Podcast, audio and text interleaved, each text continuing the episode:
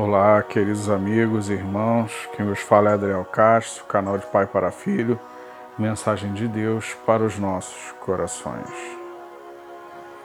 Hoje vamos ler o texto que está em Gênesis 27, versículos 18 e 19. E veio, e veio ele ao seu pai e disse: Meu pai. E ele disse: Eis-me aqui. Quem és tu, meu filho? E Jacó disse a seu pai: Eu sou Esaú, teu primogênito. Tem feito como me disseste. Levanta-te agora, assenta-te e come na minha, da minha caça, para que a tua alma me abençoe. Agora vamos ler Gênesis 32, 26, a partir do versículo 26. E disse: Deixa-me ir, porque já a alva subiu Porém lhe disse: Não te deixarei se me não se não me abençoares. E disse-lhe: Qual é o teu nome? E ele disse: Jacó.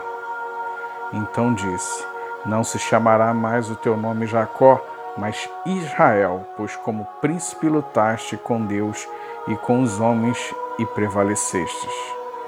E Jacó lhe perguntou e disse: Dá-me, peço-te a saber teu nome. E disse: Por que perguntas meu nome? E, abenço e abençoou ali. E chamou Jacó o nome daquele lugar Peniel, porque dizia: Tenho visto a Deus face a face, e a minha alma foi salva.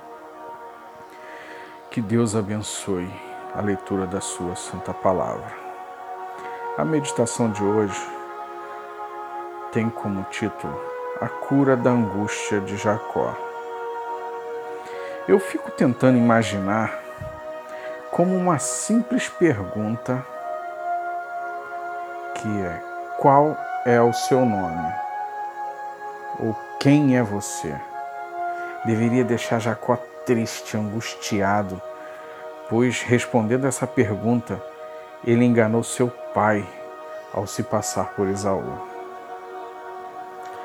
Quantas vezes nós enganamos pessoas próximas, amigos, parentes, até cônjuges, e após esse engano nos sentimos culpados e essa culpa corrói nossos pensamentos, nossos sentimentos, criando uma tristeza, uma angústia sem fim.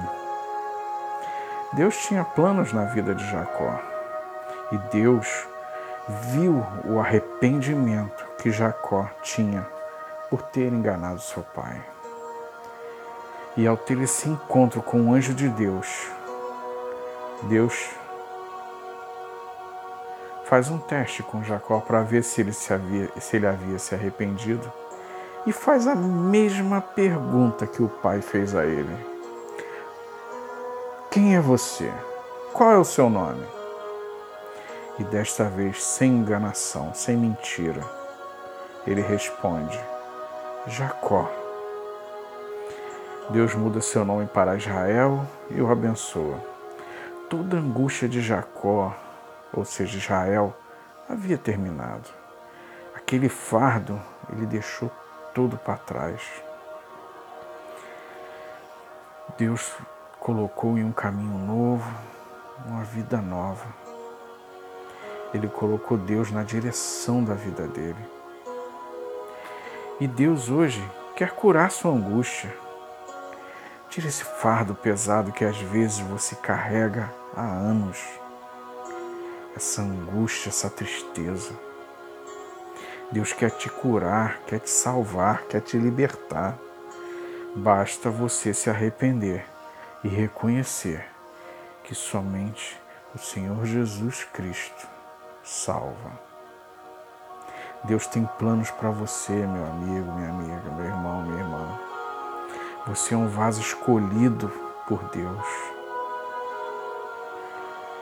Deus tem planos de vida e não de morte para você. Venha, retire esse fardo, venha descansar nos braços do Senhor Jesus Cristo. Tem um louvor que sua letra diz assim: não tenhas sobre ti um só cuidado, qualquer que seja, pois um, somente um, seria muito para ti.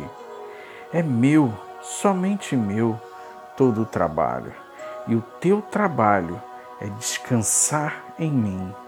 É meu, somente meu, todo o trabalho, e o teu trabalho é descansar em mim. Não temas quando enfim tiveres que tomar decisão. Entrega tudo a mim, confia de todo o coração. É meu, somente meu, todo o trabalho. E o teu trabalho é descansar em mim. É, meu irmão, minha irmã, Deus vai curar toda a mágoa, toda a angústia, toda a tristeza que está no teu coração. Basta você aceitar Jesus como seu único e suficiente Salvador. Só que essa decisão eu não posso tomar por você. Essa decisão é sua, somente sua. Não deixe para depois. Amanhã pode ser tarde demais. Nossa vida é como vapor. Pense nisso. Tome o quanto antes essa decisão de voltar para os caminhos de Deus. Que Deus te abençoe rica e abundantemente e não ouse faltar no céu. Amém.